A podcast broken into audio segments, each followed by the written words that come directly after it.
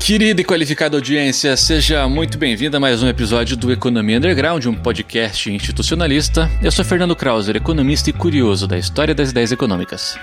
Eu sou Felipe Almeida, professor de economia da Universidade Federal do Paraná. Opa, não tem mais nenhuma. Foi sucinto. Não, foi sucinto. Nenhuma escada pensei, você vai fazer pra eu mim? Não pensei, eu não escadinha, eu não pensei. Eu, eu não pensei. O, de, de, deixa eu voltar então, deixa eu voltar então. não tem escada, não dá. Eu sou Felipe Almeida, professor de economia da Universidade Federal do, do Paraná. E professor Manuel Ramon, você se sente pressionado a publicar seus textos, professor? Ah, agora é a abertura que eu conheço. agora sim. Eu sou o Manuel Ramon, professor de economia da UFABC. E essa é uma questão para ser é, pensada junto com o analista, sabe? Eu diria que dá um episódio isso aí. Dá. episódio? Será? Que pressão Será? é essa? Para que essa pressão? Qual é essa pressão? Quais são os objetivos? Você sente essa pressão? Tem algo errado em ter essa pressão? estão fazendo com essa pressão, né? Exato, Isso, exatamente. É. Vamos nessa. Agora, voltando para a apresentação, sabe o negócio que ia bugar a galera? A gente mudar a ordem. Um dia, sei lá, o Manu começa. Aí é, acho que até a gente buga. Ia bugar a galera e a gente. É, é isso que eu ia falar, cara. Se inverter a ordem vai ficar não, muito não maluco. Muito maluco.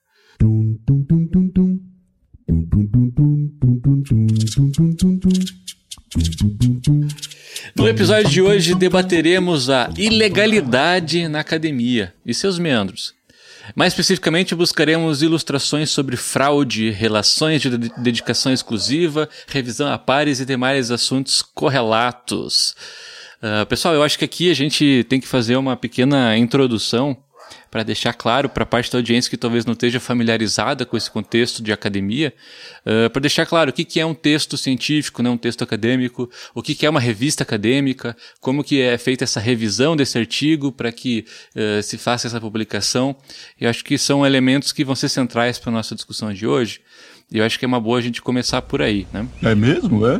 Alguém quer puxar isso? Cara, não, é, a gente pode bater num papo sobre isso, né? É porque assim, como a gente fala de Normalmente a gente fala de revistas, né? A gente fala uhum. muito aqui, devido à temática do, do podcast, a gente fala, por exemplo, do Journal of Economic Issues, né? Que é uma revista acadêmica, né? Não é revista do tipo magazine, exame. né? Que é, que seria o. que é, exame seria um, um, exemplo, né? É uma revista na qual você publica textos acadêmicos. Em geral, esses textos são artigos científicos, né? Que é uma nova análise do, do, tema daquela revista. Por exemplo, John Economic Issues é uma revista institucionalista, mas tem uma penetração ali de heterodoxia, né? Então você tem textos de heterodoxia também sendo, sendo publicados ali. Né? Então, assim, novos, novos resultados de pesquisa né, nessas temáticas são submetidos a essa revista, né? O atual editor é o nosso querido Bill Waller, né? Uhul! O, o Bill, ele já tem uma ele tem a liberdade de rejeitar esse texto, né, que é a rejeição na mesa, né? Ele tem a possibilidade de enviar textos para pareceristas e normalmente são duas pessoas. E aí ele recebe o comentário dos pareceristas, esses pareceristas às vezes dão uma indicação, melhor aqui, melhor ali, pode ser publicado, não pode ser publicado, e ele toma uma decisão. É, então tem, tem algumas coisas rolando ali. Primeiro, a pesquisa científica acontecendo, sendo finalizada, colocada no papel em um determinado formato, no formato de artigo. Né? Um editor que faz a primeira avaliação. Pares, né? Normalmente dois pareceristas que faz blind. uma segunda avaliação, dependendo da revista é blind, tá? No Journal Economic Issues é blind. É. Tem revistas que não é blind, né? E aí o. O que, que é blind, é... professor? O bl não, blind é a revisão cega, né? Isso. Quem você não sabe quem te avaliou, né? Isso. E quem está avaliando não sabe quem escreveu quem é o texto, texto, né? Perfeito. Né? Então é, é, é, blind nos dois sentidos, é o double blind, né? Você não sabe, não sabe quem está sendo avaliado e não sabe quem são os avaliadores, né? E aí você é, tem né, esses resultados de, de duas pessoas diferentes que também não sabem, uma pessoa não sabe qual é a outra, o editor pega aquelas revisões e toma uma decisão frente a isso, né? Essa é a essência do trabalho editorial, trabalho rotineiro, né, na edição de uma revista científica é, é seria isso. Mais alguma coisa, Manu? Não, acho que a gente teria que falar também o que acontece depois, né? Na, pa, para os acadêmicos, né? Para os alunos, para os professores, né? É, no momento em que você publica um artigo, então você passa por todos esses processos, né? Vai ter o parecerista, os pareceristas vão fazer uma avaliação, você vai receber essa avaliação, se não for rejeitada, o seu artigo não foi rejeitado, você vai, vai fazer algumas alterações, geralmente é isso que acontece, né? Você reenvia para esses pareceristas e eles falam, se tudo der certo, ok, está liberado né, para a revista, e você entra numa fila de publicação na revista. Esse processo assim, geralmente dura um ano, né? Podemos dizer uma média aí, né? Um, um ano, desde o momento que você manda até finalizar e tá pronto para publicação. Às vezes dura mais, né? É... Essa média tá boa, um ano, pô. Um ano, é, geralmente. Não, um ano é que o Manu tá pensando em revistas internacionais. Ah! É, revistas nacionais demora mais tempo. Ao é. infinito. O parecer é mais moroso é, aqui no Brasil. É, mas demora, demora, né? O pessoal fala, não, tive a ideia, vou escrever aqui amanhã tá lá. Não, não vai estar, tá, uhum. né? É, isso. E, e aí tem a questão que é o que acontece depois, né? Você ter artigos publicados te dá algumas vantagens, né? Quando você pede, por exemplo, financiamentos para pesquisa, você vai ser avaliado. Uma das coisas que vão ser avaliadas é isso. É, processos seletivos, né? De doutorado, isso vai, isso conta, né? É, concursos públicos, né? Isso é um ponto quase fundamental do concurso público, né, para professor, porque é, todo mundo, o concurso público geralmente todo mundo tem mestrado, todo mundo tem doutorado, então é, o que vai é, de alguma maneira pesar bastante vai ser essa publicação, né, quantidade de publicação. E experiência, né? Já e experiência de aula, né? São, são, mas é um, algo relevante, né? É, é uma relevante. métrica de produtividade, né? É uma métrica, é uma métrica de produtividade. É capaz de produzir cientificamente, é. né? Isso. É, vale, vale destacar que professoras e professores universitários é, faz parte do ofício, né? A produção científica, né? Nós Isso. temos três vertentes centrais né, no nosso ofício. Um é uma vertente é o ensino, é a sala de aula, né, lecionarmos. Né? Outra é a pesquisa, né, é a produção de textos. E a terceira é a extensão. É, aqui estamos fazendo a nossa atividade de extensão, né, que é a divulgação científica via o nosso podcast aqui no Underground. É, e a gente no Brasil a gente tem uma métrica né, de aferição da qualidade das revistas, que é o, o Qualis, né, que é divulgado pela CAPES a cada avaliação quadrienal dos programas de pós-graduação. Então, a, cada avaliação da pós-graduação, essas revistas elas são ranqueadas novamente. Claro que você não está tirando do zero, é um processo cumulativo e evolucionário. Né? As métricas da, da qualificação das revistas, elas são apresentadas sempre. Sempre é muito polêmico, sempre é muito polêmico. Né? E, é, e ano passado, quando foi divulgado do quadrinho anterior, não foi diferente. Né? Sempre existe parte da, das, das comunidades de alguma área científica que fica insatisfeito. Né? Não é algo que é, tá muito, assim, consolidado né, a avaliação dessas revistas na, na academia, né, de, entre os professores que atuam em programas de pós-graduação. E isso tem a ver com o método pelo qual se criam essas classificações, né? Não sei se a gente vai entrar por aí, porque acho que isso dá um episódio à parte, mas boa parte dessa polêmica está, acho que, uh, nessas características avaliativas, digamos assim, né? Exatamente, exatamente. E aí vale destacar, pessoal, que tudo que a gente falou é relativo à área de economia, tá? É, que é. é o que a gente sabe. Algumas outras áreas de ciências sociais e humanas funcionam de uma forma muito parecida, né? mas tem áreas que são muito díspares, né? E o que, que motivou a gente a fazer esse episódio, né? Um fato que aconteceu, que foi noticiado pelo jornal é, El País, né? no dia 2 de abril de 2023, uma reportagem assinada pelo Manuel Ansed, né, que é sobre um dos principais pesquisadores no mundo hoje, que é o Rafael Luque. Ele é um dos cientistas mais citados no mundo, né? porque isso é uma outra questão, né? Você produz texto e você, o seu texto começa a ser citado e o quanto você é citado, né? É, é entendido como um critério de qualidade né, do seu texto, que era um pesquisador bastante produtivo. É um pesquisador bastante produtivo. Até demais, vocês... né? Estranhamente. É. Demais. Para vocês terem noção, para vocês terem noção, é, o sujeito até a data da publicação do texto em 2023 ele tinha publicado um texto a cada 37 horas. Então, assim, é, é, um nível de produção é, cavalar, assim. Aí vale uma ressalva, né? Ele é da área de química, é, ele não é né, de uma área de ciências sociais humanas, a gente não sabe.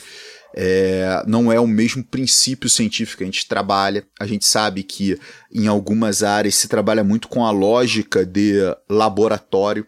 Né? Uhum. Então, o que, que acontece? A, essa lógica de laboratório, por vezes, você tem muitas pessoas em um laboratório e todos os textos que são produzidos ali, todas essas pessoas são coautoras.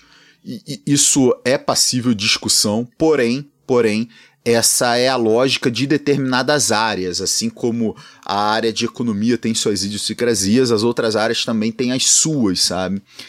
E o Rafael, né, ele começou a ter sua pesquisa e sua grande produtividade questionada, né? Isso saiu quando isso saiu ali no, no, no El País, saiu na, na parte de Science and Tech, e aí eu mandei lá no nosso WhatsApp, né? Pô, olha só o que tá rolando com o cara mais produtivo do mundo, olha o que, é que tá acontecendo com ele. Uhum. E e aí a gente achou que, que caberia um episódio aqui no Economia Underground para a gente debater um pouquinho pesquisa científica, é uma coisa que a gente debateu pouco aqui. Mas tem uma outra questão que no dia 16 de abril de 23 saiu no um texto na revista Pesquisa FAPESP, assinado pelo Fabrício Marques, denominado O Milagre da Multiplicação de Artigos, que cabe aqui na nossa discussão também e tem um termo que é muito usado na academia que vale a pena a gente debater também, que é o publish or perish, né? O publique ou pereça, né? Uhum. O que, qual é o significado disso, né? Então eu queria passar a bola aí para, para a mesa. Eu acho que a gente pode começar pelo caso do Rafael, ah, mais especificamente do por que, que ele ganhou esse holofote uh, atualmente, né, nesses últimos dias, e por que, que isso chamou a atenção para as publicações dele, que parece muito mais uma consequência do que o ponto central do assunto. Né? Uh, normalmente, nas instituições de ensino, pelo menos aqui no Brasil, e aparentemente é o caso dele lá na Espanha também, uh, os professores eles são alocados dentro de um regime de dedicação exclusiva. O que, que isso quer dizer? Basicamente, você tem um contrato de exclusividade laboral com aquela universidade ou com aquele centro de pesquisa, uh, te impossibilitando de estabelecer outros vínculos empregatícios com outras fontes que não seja aquela ali. Isso, pelo menos, uh, uh, do ponto de vista de autorização. Né? Eu sei que tem casos especiais que você consegue autorização para desenvolver essas outras atividades, se você conseguir apresentar algum tipo de correlação com essa sua atividade principal. E aparentemente, né, o, o Rafael Rafael Luque, ele teve relações laborais com outros departamentos de outras universidades sem ter essa autorização.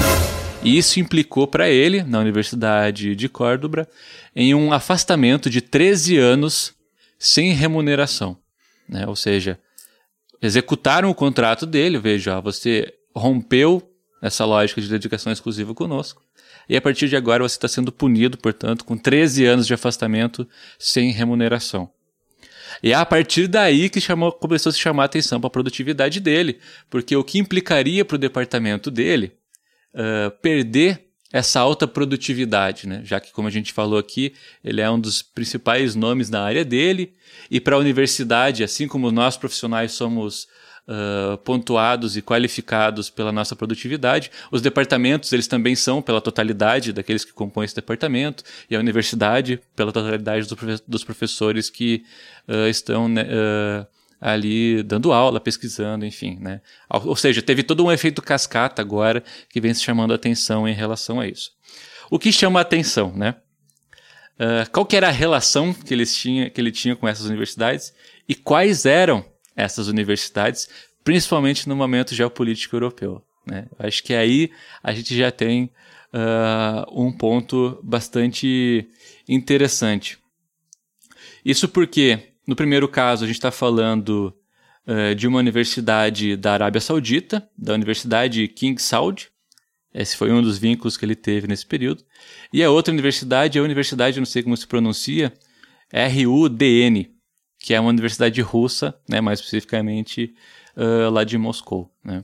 É Você sabe qual é a tradução? Friendship University of Russia. É, é isso, é a tradução dessa para o inglês. É isso, é People's Friendship University of Russia. Eu acho é... que eles não estão muito afim de friendship ele não. Não, é, é a Universidade da Amizade das Pessoas da Rússia. Né? Olha que, que, que meigo, né? Que meigo, né? É, logo da Rússia, né? Que coisa. Perfeito.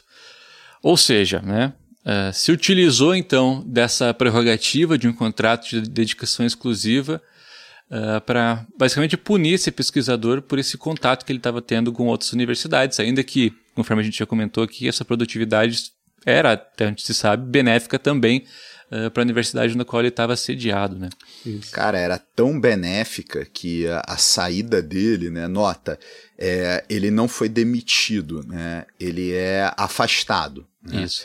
E esse afastamento dele ele é estratégico para a universidade. Se ele sai da universidade, a universidade ela vai cair sua posição nos rankings internacionais de universidades a algumas centenas de posições assim. Sim. É estimado, o próprio Luke ele faz uma estimativa que ela cairia 300, 300. 300 posições. É, então, de fato, assim, tudo o que o Luke gera é, é, é importantíssimo para a universidade, assim.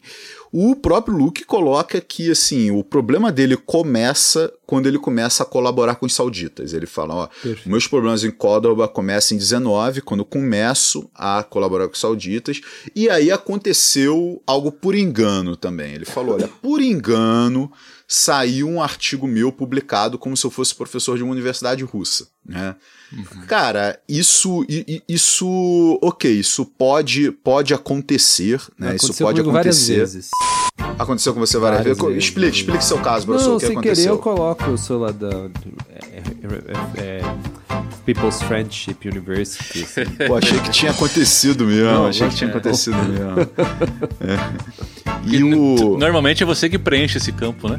normalmente. Então, tipo, como é que ele confundiu? Mas não, no, não, não, normalmente não, cara. É porque, olha só, se ele não é o, o autor correspondente, se ele não é o ah, autor sim, correspondente, é verdade, outra pessoa é. preenche. É. Né? Não, então, de fato. que é um nome muito russo, né? É russo pra caralho, pô. Não, de, não, mas o cara poderia atuar na Rússia. Como, assim, tá tentando. Não, não, é, a, eu, gente eu tá acho, zoando, é, calma. Eu acho tá que não, a gente não pode destacar que assim, houve má fé pode ter sido um engano. Pode Calma que vai engano. ter muita má fé, a gente vai vai. Beleza. Vai isso, pode ter isso, sido isso engano. a gente desconta, que é. o resto que vem aí é o melhor. pode ter sido engano. Porém, porém, né, acontecimentos estranhos envolvendo o Luke aí rolaram também, que ele foi assim cobrado por publicar com coautores iranianos que pareciam não ser pessoas, né, com uma assim, er, er, eram julgadas academicamente essa pessoa pelo tipo de pesquisa que fazia, e também tem a questão do posicionamento geopolítico do Irã no momento que ele publicou com esse pessoal. E ele falou: Olha, eu nem conheço essas pessoas. Cada um faz a sua parte do texto e isso foi. É, e, isso foi publicado, assim, sabe? Uhum, tipo, eu não, não é. conheço quem são esses caras, eu não sei se são pessoas de má fé, de má índole e tal, eu só escrevi texto com essas pessoas. Mais uma vez, tá? Não, não vou crucificar o cara aqui. Daria para você escrever textos com pessoas que você não conhece pessoalmente? Daria. Dependendo da sua, da, da sua rede de colaboração, daria. Mas o Luke estava utilizando o chat GPT para polir os textos, né? É, Ele assumiu isso. É. Não, Ele tem, assumiu tem, tem que essa estava... segunda parte, né, Felipe? Tem a primeira parte que é tudo isso é, que eu acho que é importante que a gente salientou. Olha, há um... É, as, os pesquisadores são avaliados pelas publicações, pela quantidade de publicação. Isso é importante. Quantidade, volume de publicação. Né? É, é muito curioso porque, voltando lá atrás, quando a gente fez aquela pequena apresentação sobre o Brasil, né, os periódicos, como eles são organizados, que a gente é, geralmente tem disputas, né? Mas veja, é uma. É, é um pouco consensual de cada área de como vai ser a organização das. A, como esses periódicos vão ser avaliados, que notas eles vão ter. Né? Isso é algo importante. O problema é que esse tipo de avaliação é quase uma coisa única no mundo. Eu não sei se tem outros países que seguem o tipo, esse tipo de avaliação como uma, o, o, o, que temos comissões que decidem é, qual é a nota de cada periódico, né, que se reúnem periodicamente para decidir notas de periódico, né, de, dessas revistas. Eu porque acho que é único isso. Eu acho que é único, porque eu já fui lugar, em, é. em, congressos fora de pessoas falando, é. ah, nós tínhamos que fazer como o Brasil. Brasil vira um benchmark, uhum. sabe? É. é, assim, um sistema nacional, assim, eu acho que é, são poucos casos e o caso do Brasil talvez seja o mais desenvolvido. Sim. O que você às vezes tem é sistema por universidade. Na Europa, Isso. por exemplo, é muito comum a universidade ranquear as revistas. Isso. E tem essas indexadores, né, Web of Science, né, que eles cumpriram essa função mas é o tanto é privatizado, né, no fim das contas. Exato, sim, exato. Sim. Ah, não, não, é, é, é, ou seja, não tem o escrutínio dos próprios pesquisadores acerca do que entra e do que sai. São empresas privadas que fazem isso. Agora, então o que conta fora é isso. É o seu. Como chama? de impacto. É, fator é. de impacto, né? É nível de citação. E, ou seja, é isso que guia as publicações lá fora. E o Luke, ele mirou nisso, né? Eu preciso isso, ter muita citação, ter fator de impacto alto. E as universidades também, os rankings são guiados por isso. Então você gera ali um conjunto de uma que eu chamaria de institucionalização da fraude uhum. é, disseminada nas universidades e nos pesquisadores em função disso. Né? que a gente vai ser ordenado em função dessas fatores de impacto, é, nível de citação. Isso já vem sendo, de alguma maneira, refletido no Brasil. Né? Depois eu conto uma experiência pessoal. É, mas veja. Opa, é isso aí que a gente quer. Experiência gosta. E, e aí o que acontece? Eu acho que o Luke ele assumiu bem essa pos posição que eu acho que ele é, vamos dizer, o pesquisador idealizado, né? É como as pessoas. Pô, o cara publica, olha, é uma máquina de publicar. Quantas pessoas você conhece que. Ou você, não sei os ouvintes, né? Mas existem muitos no, nossos colegas que gostariam de ser máquinas de publicar. Né? Que sentem o prazer de ser máquinas de publicar. Agora, isso os organiza, lhe dá possibilidades, inclusive, de ganhos econômicos. Né? Uhum. Tem essa universidade que é o King Saud University. É, parece que ela tem uma uma política, se você publica com, colocando essa universidade como sua, a segunda universidade sua, né? É, ela oferece 76 mil dólares anuais. Você não precisa nem ir na universidade. É só você colocar o nome dela lá. Né? Então, é, dependendo do nível de publicação que você tem, ela te convida para fazer parte do corpo de professores. Eu estou fazendo entre aspas, né? Aqui, que vocês não estão vendo. É verdade, eu estou vendo, pessoal. Para ganhar 76 mil dólares. Então veja, veja a, a, a, a fraude. Né? É. Tipo, o cara nem pisou o, na universidade. O que que a King Salt ganha com isso? Ela ganha posições no ranking. No ranking. Ela, ela aparece como uma universidade melhor ranqueada internacionalmente. Apesar de ela ter um laboratório, né? Ela pode não ter um laboratório, porque o que ela está fazendo? Olha, te pago para você botar meu nome ali, é. né? Terceiriza Luke... as pesquisas, né? Isso. Em troca de pôr o nome dela. O Luke é falou o... que não tem um centavo da universidade, que ele só foi pago transporte e... material de pesquisa. Material de pesquisa, ele falou que ele recebeu, que ele recebeu dinheiro de pesquisa, de pesquisa, só isso. Laboratório dele é passagens aéreas, primeira classe, em primeira classe, óbvio. também e ele se hospedava em hotéis de luxo quando ele ia para as conferências, assim. Então ele fala, olha, o que eu recebi, eu não recebi grana, foi assim, foi isso que eu recebi. Né? Então ele, ele entende o seguinte, eu não burlei o meu contrato de trabalho com Córdoba porque eu não recebi salário em outra universidade. O que eu tive foi parcerias. Uhum. E os meus parceiros estão sendo questionados por causa da geopolítica internacional dos seus países. Né? Perfeito. Né? Perfeito. E aí, pessoal, é, aí vale destacar: não, não existe inocente nessa história. Tá? Não existe inocente nessa história. Né? Porque se Córdoba fosse né, a defensora de uma grande moral e de direitos humanos, não sei o que, tinha mandado, tinha mandado o Luke embora e não mandou. Suspendeu uhum. o cara. Uhum. E suspendeu o cara porque querem con con continuar computando ele como professor da instituição e tudo mais e, e assim o deixaram é, assim olha ele pode vir a se demitir, mas a gente não vai demitir ele, a gente não, porque ele acaba sendo um grande recurso para essa universidade, né? Exatamente. As outras universidades, elas estão entre aspas comprando o que o Luke gera em termos de posição no ranking, né? Perfeito. Que é assim, pô, olha só, Luke, tu, que material que tu precisa? É, não, não, não, agora tu só viaja primeira classe, é só hotel de luxo, deixa eu te tratar bem, porque você está pesquisando com os pesquisadores aqui da, das nossas universidades, né? Você pode vir a assinar como um pesquisador da nossa universidade e tal. E o Luke, por outro lado, para manter isso, tá, pô, produzindo com quem não conhece e levantando questionamentos, isso. tá utilizando o chat GPT Aí e tem tá. O pronunciamento do Nick Wise. Atenção, preste bem atenção. Que tá no, na reportagem, né? Que ele isso. fala: olha só, eu encontrei um artigo que o Luke assina como autor que foi oferecido previamente em um grupo no Telegram. Telegram eu não uso, tá? Mas o Telegram parece uma terra de ninguém desgraçada, né? O Telegram, ele parece ser a rede social da Deep Web, né, cara? Tudo, tudo, tudo de esquisito que acontece em rede social parece acontecer mais enfaticamente via Telegram, né? Só botei Telegram por causa do André Janones. É, aí não tem mais. Revelações. Dizer, tinha na, na época de eleição, né? Agora. Agora eu entrei aqui só pra ver, tá lá ele ainda. E tá o artigo sendo oferecido de Manu. Ninguém é. ofereceu Do nada o Manu publica um artigo Cara, de química então, orgânica. Assim, opa!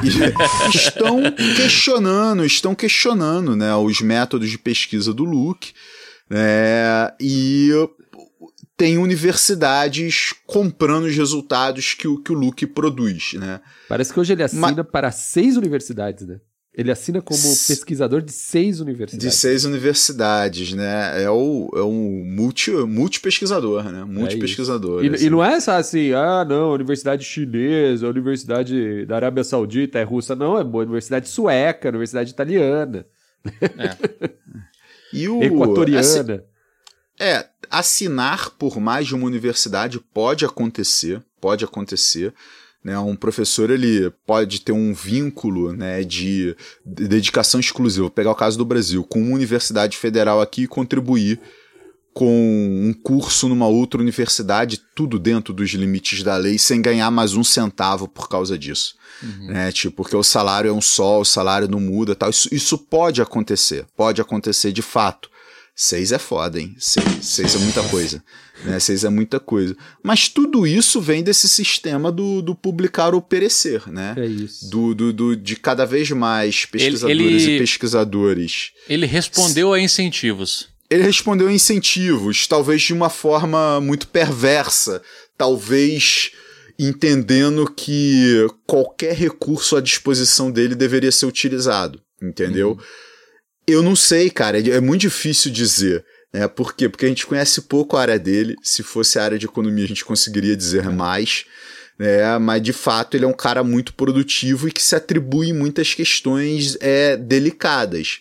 Ele internalizou muito um hábito de pensamento que a gente tem na academia no mundo hoje, né? É isso, é isso. A necessidade ele é de se, ele é o modelo é ideal. necessidade de se produzir artigos científicos. É, é, é isso, né? E isso ele abraçou né? É isso, o modelo ideal. Para ser o modelo ideal, ele abraçou uma série de, de, de procedimentos, né? Que são procedimentos é, que podem ser questionáveis, assim. Exatamente. Agora, não é só o Luke que está fazendo isso, né? Você é, tem. Esse, esse, ponto é fundamental. É talvez é, é assim. é, só o Luke que está fazendo tudo isso ao mesmo tempo.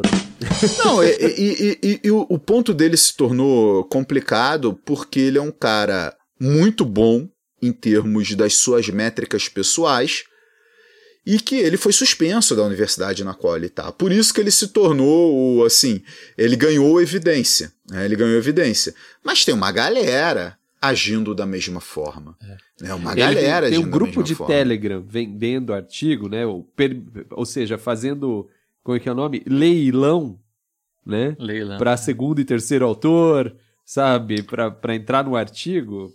É, é que o negócio está disseminado, não é o É, não, só. e- existe um mercado predatório em relação a publicações, né? Vocês já devem ter recebido vários e-mails de revista Porra, convidando vocês, né? Ah, paga uma taxa aqui, a gente publica, olha só, nossa Cara. posição é essa. Existe esse mercado, a gente sabe disso, né? que são as revistas predatórias, Exato. né? Cara, tu, ó, tu vai para um grande congresso, tu vai para um grande congresso apresentar um texto, cara, vai ficar chovendo e-mail Vai. de revista predatória querendo publicar seu texto, né? E no fundo, no fundo, a revista, a revista vai publicar, ela vai publicar praticamente sem avaliação ou vai fingir que tem avaliação e vai te cobrar uma grana para você publicar. Exato. Você basicamente compra uma pontuação. Compra uma É, coisa. você compra e, e às vezes são revistas que, que, que, que são bem conceituadas. É, essas são mais Como que caras. essas revistas são conceituadas? Elas jogam com as métricas debaixo do braço. É né? isso. É, é- elas trabalham para ter essa métrica, né? Agora, é, veja esse tipo de. Assim, em termos amplos, é frau- fraudulento, né? É uma vida, uma vida de pesquisa é, que se, de, dizer, se, se separa né, do que seria um, um ethos de pesquisador, né? É um ethos científico. E que eu acho que está muito ligado, sim, o, o comportamento do pesquisador, o, o comportamento do, do- de quem faz ciência, é, ele é muito aproximado do que, aí vamos para o institucionalismo, do que o Veblen chama de workmanship. Né? É, é o cara que faz uma coisa, ele quer fazer essa coisa o melhor que pode, ele tem orgulho de fazer o melhor que pode aquilo, né?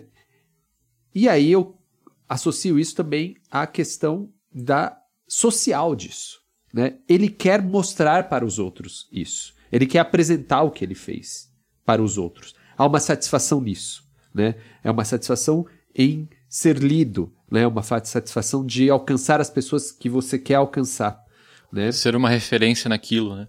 É, mas assim, eu não. Eu, assim, é uma referência, mas eu. Tendo a. Assim, as pessoas podem. Quem tem, por exemplo, Bourdieu na cabeça, né? Fala, ah, mas é a ideia de capital científico, né? De competição, né? de- Por, por capital científico, reconhecimento. E eu acho que o Veblen, ele não vai muito por essa área. Eu acho que tem uma área mais de satisfação em que o outro o reconheça, né? E não de que estou competindo com o outro, né? A emulação, né? É, mas eu acho que não é emulativo, assim, eu quero que vocês eu me sinto feliz com o seu reconhecimento do que eu faço, né? E não eu me sinto feliz em fazer mais do que o outro, né? Eu acho que esse é um ponto que eu associaria a esse o, o que o Robert Merton chama desse ideal comunista da ciência, né? É fazer, mas oferecer para os outros, né? A satisfação está nisso, em oferecer aquilo que se fez para os outros. Mas veja, o foco é, é o fazer. É o fazer e fazer bem. O que a gente está vendo aqui é que o fazer está em segundo plano. fazer coisas boas ficou em segundo plano. O que importa é esse reconhecimento, e aí assim, né? Emulativo. Né? Esse sim é o reconhecimento emulativo e um emulativo já numa sociedade bárbara. Né? Então, o conteúdo, ele é algo que não importa. Veja, tudo isso que a gente está falando, o conteúdo não importa. Não importa o que, que ele está fazendo, sabe? O que importa é estar sendo publicado, é botar quanto mais pessoas puder ali dentro. Aí tem os interesses econômicos delas, não, dele pode ser, no caso, né? Mas também das pessoas, né? Falando, olha, eu preciso publicar. E eu não me interesso no que eu estou publicando, mas eu vou pagar por isso certo? E das próprias universidades, os centros de pesquisas estão envolvidos nisso, em que o que está sendo feito, de fato, não interessa. E é isso que mais interessa, né? É isso que mais interessa. Aquilo é importante para o campo disciplinar que aquilo foi é, é, planejado, objetivado. Isso sai fora, né? Isso não interessa. Então você vê aqui um conjunto de estratégias que o Luke oferece. O Luke está oferecendo estratégias para você sobreviver, né, no campo científico, sem fazer o que realmente importa. Porque parece que o que realmente importa não importa mais. Parece que o que fazer, o que realmente importa não importa mais, né? Então, é, que é muito dizer, por isso é fraudulento. Isso, por isso eu digo, né? é fraudulento em relação ao ethos do que seria, do que é a ciência. É. Né? E é muito webleniano isso, né? O, o, o que importa é que você obtenha resultados que a sociedade julgue como honoríficos, né? Então, assim, olha, se você tem uma comunidade científica que valoriza determinadas métricas, o ponto são as métricas. Isso. Cara, a, a sociedade não está valorizando a ciência e os cientistas não estão valorizando a ciência. O ponto não é gerar os melhores resultados científicos. O ponto é gerar muito resultado. Muito. Isso. Por é, mais é, é que gerar se... uma classificação, é se ranquear. É Só. se ranquear, Só. é se ranquear. Exato. A questão é a quantidade, né? Não é a qualidade. Pessoal, e aí vale uma ressalva: a gente não está falando que professor e professor universitário não deve produzir ciência. Deve, é obrigação, está no contrato de trabalho. Sabe, isso tem que ser feito. A questão é o como isso é feito. O que a gente está destacando é o como, é o que passou a ser valorizado né, nessa produção científica, que é número. Né? Esse, esse é o grande ponto. Nota, cara, que na reportagem do El País não se fala sobre achados científicos, resultados científicos do Luke. Se fala em números, né? Uhum. É, é, artigo de 37, 37 horas, o cara mais citado no mundo, tal, não sei o quê. O máximo, o máximo que se fala é a área dele. Ele é da área de química, química verde. A pesquisa dele foca em busca por menos desperdício na produção de remédios e combustíveis. É isso. Que, que resultado ele encontrou? Sabe? Por que, que isso não tá lá? Porque isso não é valorizado. Né? A, a, a comunidade científica não está valorizando isso. Os cientistas não estão valorizando isso. Né? Ou seja, a gente tem compartilhado um hábito de pensamento que ele é essencialmente predatório. Né? Preciso me destacar via métricas no meio científico. É isso e a ciência e fazer ciência, encontrar resultados científicos. Não, escrever uma tonelada de artigos vem primeiro, publicar em tais re revistas vem primeiro. Mais uma vez, a gente não está defendendo não escrever textos, não fazer ciência. A gente está debatendo como, a gente está debatendo por quê. E tenho dito. E o ponto eu acho fundamental é que talvez a nossa discussão fala, não, existe uma ciência pura sem as relações sociais, né? E, e, esse aqui é, uma, é um exemplo de como as relações sociais afetam essa ciência pura. Que esse seria o argumento do Merton. Mas o que a gente está dizendo é, não, não existe ciência sem as relações sociais. A ciência, ela é permeada pelas relações, sociais. Então, o ponto não é precisamos descontaminar a ciência desses tipos de relações que são é, deletérias para a vida humana, né? Como deveríamos é, tirar esse tipo de relação de várias esferas da nossa vida. Mas o ponto é, precisamos ter ou construir novas relações sociais para criar uma ciência que nos interesse claro. como comunidade. Né? Eu acho que esse é o ponto fundamental. Porque esta aqui não é mais nada do que a extensão desses hábitos predatórios para o campo científico. É só isso. É o que o Felipe falou. Isso aqui é a extensão. Né? Ele se estendeu de certa maneira que é, é quase clickbait, né? É quase é, lógica de YouTube, né? É essa lógica de é, preciso cada vez mais, vou fazer qualquer coisa, né? É, o que que, o que que chama atenção aí? Ah, vou fazer um vídeo que chama atenção de tal coisa, né? Porque isso vai ter, vai, as pessoas vão assistir se eu falar sobre algo que chame atenção e não de falar sobre o que importa, né? Eis, eis o ponto, né? Porque o que chama atenção geralmente, meus amigos e amigas, não é transformativo, não muda a nossa vida, é mais nada, do, mais, nada mais do que a nossa vida. Né? E a gente precisa pensar para além disso. É isso que o institucionalismo pensa e isso que uma visão de ciência institucionalista prega. né? É uma ciência que transforma. Isso aqui não transforma nada. Isso aqui é a vida, né? Na sociedade em que a gente vive. E é não é mais nada do que a transposição dessa vida para o campo científico. Então, é, e veja como é. é, Isso é importante, porque a gente falou no nosso episódio 100, teve uma pergunta sobre chat GPT. Tipo, tá aqui, o cara fazendo Tá artigo ali. com o chat GPT. Pergunta do Jonathan. É, tá fazendo artigo com o chat GPT. O Alexander, então tem dois heróis nesse artigo do, do El País, né? O Nick Wise e o Alexander. Ah, um nome russo aí, né? Não tem, não, tem herói nessa história, não. Não, não, o são os Wise, o Wise caçadores. tava lá. O Wise tava lá no grupo de Telegram. Tá, mas é o ele, é- ele é caçador de fraude. Caçador assim como o outro Alexandre, eles são caçadores de fraude. É o trabalho dele, não é o trabalho, fala que é o passatempo deles, é caçar fraudes científicas. Por isso ele falou que encontrou é, o uso, né, de Ctrl C, Ctrl V nos textos do, do Luke. Rafael, Luke. Rapaz. E o Alexander, Magazi Magazinov. Magazinov, ele, tem, ele encontrou que ele é matemático, né? Ele, ele é, fez um, é, uma. a- é, bus- buscou frases tortuosas, né? No textos do Luke, porque ele diz que essas frases, na verdade, são formas de burlar, né? Plágio. Os sites que identificam plágio nos textos. É. E Então, é aí que entra o Autoplágio, GPT, né? É. Isso. Porque você pode passar pro GPT e falar, ó, reescreve isso em outras palavras. Porque você, é, você reproduz algo que outra pessoa escreveu, você está plagiando aquela pessoa. Isso dá um problema jurídico absurdo, né? E se você se plageia, né? A academia debate muito isso. Se você escreve o mesmo texto várias vezes de formas diferentes e publica em revistas diferentes. Se o importante é número, né? Isso seria uma estratégia, né? Mas eu vou falar, o, o, o Wise e o, e o Alex aí, eu vou abreviar em Alex aí, heróis, cara. O cientista tem que estar fazendo ciência, pesquisador tem que estar fazendo pesquisa, entendeu? É função desses caras, né? Tipo, é regulador da pesquisa alheia, entendeu? Mas a questão Que- talvez por que, é- que esses caras estão é- fazendo ó, isso? Talvez esse ponto. Cinco né? minutos na trocação franca e depois não tem briga, viu? Não, mas Não, talvez a é gente isso. não- aqui é não o briga sinal que nunca, não a tem. gente não né? briga nunca. É, é o é, talvez seja esse, o sinal que não tem quem faça isso.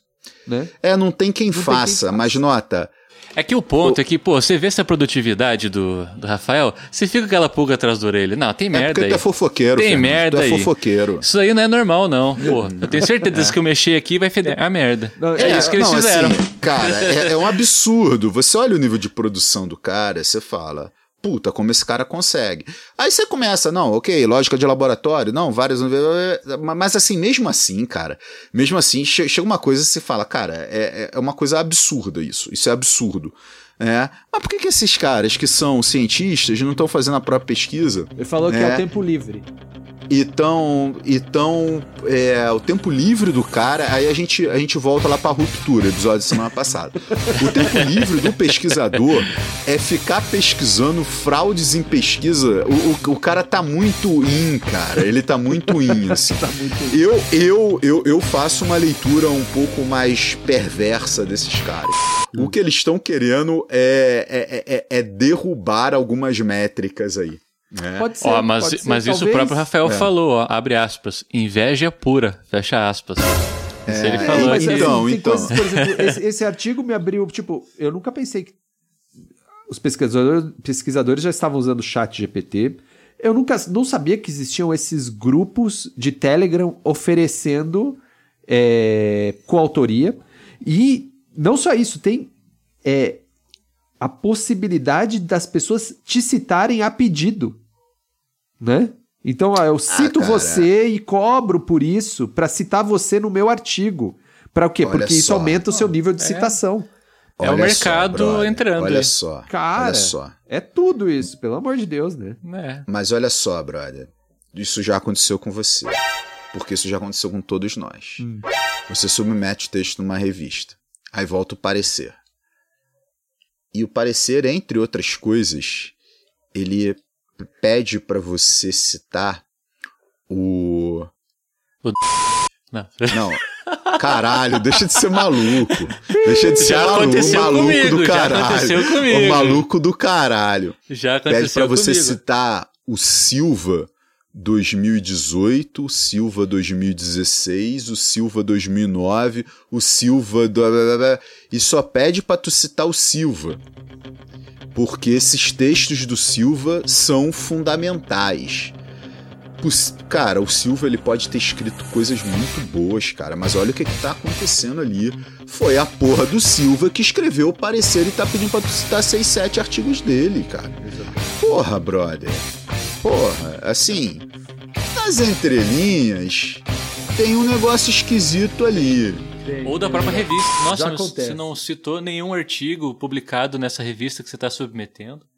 Será? Na re- É. Não, não, na tá re- meio na revista-. Não, não, não acho esquisito. Na revista eu entendo. Na revista eu entendo. Você tá Mas é falando uma com uma questão de audiência. métrica também. Não, você tá falando com uma audiência. Não, mas prejudica a métrica da revista ela se citar muito. Prejudica Ah, é? a Ah, métrica eu da. não Não, não, auxilia a métrica da revista, né? Porque entra com uma citação endógena. Mas o. Não, o, a revista eu entendo por uma questão de audiência. Mas o cara pedir pra. Cara, se citar pra cacete. Eu entendo que o parecer é solicitado pra um especialista. Entendeu? Porra, o cara fala, puta, escrevi um texto sobre isso que pode clarear um pouco esse ponto. A pessoa pedir, destacar assim pra, pra citar um texto dela, ok, cara, mas 5, 6, cara. sabe? Isso acho que foi uma coisa que a gente não falou, né? Que os pareceristas somos nós mesmos, né? Somos nós Somos nós mesmos. mesmos. Somos nós mesmos. E Normalmente, tipo, quando já- você submete a uma revista, você meio que entra no quadro de potenciais revisores dela. Às também. vezes nem submete, cara. Às vezes acham seu tema de pesquisa e pedem pra você dar um parecer, alguma Isso. coisa assim. É, então, assim, é, é, é, é uma coisa delicada, mas eu acho que tem pareceristas que abusam disso, entendeu? Abusam disso. Agora, pedir citação em troca de grana, aí é um nível muito baixo. Aí é muito baixo, cara. Aí, aí é, é- é a barbárie total, entendeu? É, eu não sei. Eu, Não sei. eu queria contar o meu caso ali, que eu falei lá no início, né? Senta que lá vem a história. Não, uma vez eu, eu, eu não sei se eu já falei, né? Talvez tenha falado, né? Que eu submeti um, um, um projeto de pesquisa para uma agência de financiamento e no, na resposta foi negado. E eu fui ver qual foi a avaliação do parecerista e foi basicamente: olha, o tema é bom, tudo bem legal, interessante, uma pesquisa que ainda não foi feita, mas o potencial de publicação é baixo. O potencial de citação é baixo. O potencial de citação é baixo, porque você está fazendo uma coisa específica, sabe? História da filosofia, da economia institucional. é, Então, não. Então, não. Mas, assim, é, em termos científicos, tem todo o valor. Mas a gente não vai financiar uma coisa que tem potencial de citação baixo. Então, veja, isso já. Estamos nisso. A gente está nessa lógica. Então, peraí, então o que, que tem um potencial de citação alto? Mas o que tem um potencial de citação alto é relevante? Eis a Aí a gente entra de novo lá na questão mainstream, heterodoxo, ortodoxo, quem é essa galera, ali- qual é a revista deles, qual que é a quantidade de Exatamente. citação. É. Porque sabe qual é o problema, né? É, os, os, esses órgãos de financiamento, para eles não tem ortodoxo e heterodoxo. Né? Pra, então não é uma revista. É financiamento. Fala, peraí, mas isso aqui vai ter mais, mais, mais citação do que isso aqui. Então eu vou nisso aqui. Né? Então a gente vai convergindo a algo que pode ser o não necessário, o desnecessário, o que já se disse, né? O que já se basicamente isso. Se você fala do que já está sendo feito, do que está sendo falado, você vai ter mais citação, obviamente. Se você está falando de uma Sim. coisa que as pessoas ainda não falaram, não pensaram, a, a citação vai ser menor. Mas a gente tem que basear a ciência nisso, né? Então, o- você diminui o potencial inovativo da ciência, o potencial de criar coisas novas. Vamos falar do que já está sendo falado, porque isso dá citação. Dá citação. Esse, esse é um problema, e isso é uma lógica youtubesca. É uma lógica youtubesca, e passa a ser uma lógica também dentro da academia. E eu acho um tanto quanto perigoso. Né? Eu acho que o nosso amigo aqui, Rafael Luke, ele é meio um modelo né, do que podemos virar, né, do que podem virar os pesquisadores. E nesse clima alto astral, tempo é sempre uma questão. Gostaria de agradecer a paciência da nossa querida audiência. E aqueles nossos amigos uh, pesquisadores, seja da área de economia ou não, por favor, eu tenho certeza que você tem muita coisa a dizer e contribuir com essa discussão. Comenta lá uh, no nosso Instagram. Pode ser por DM se você for tímido, mas pode ser no comentário da própria publicação também.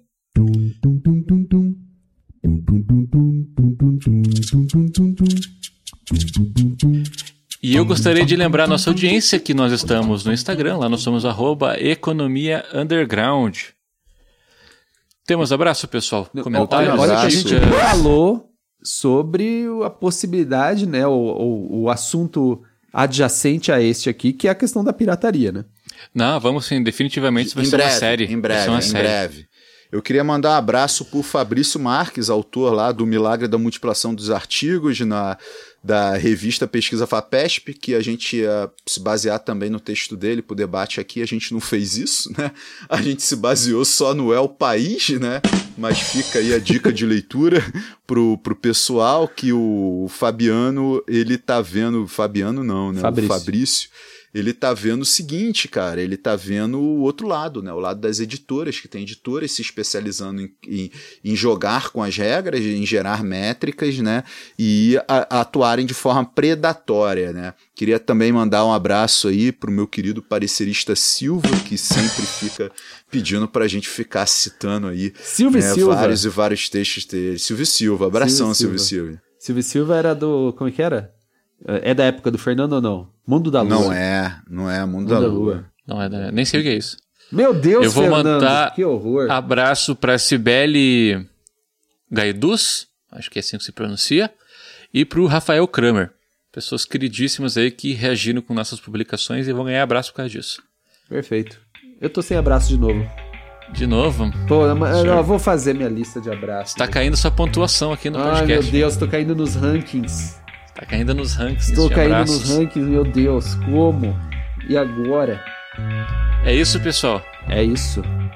Forte É isso abraço aí, a todos e até semana que vem. Abraço, pessoal. Abraço, galera. Até mais. É.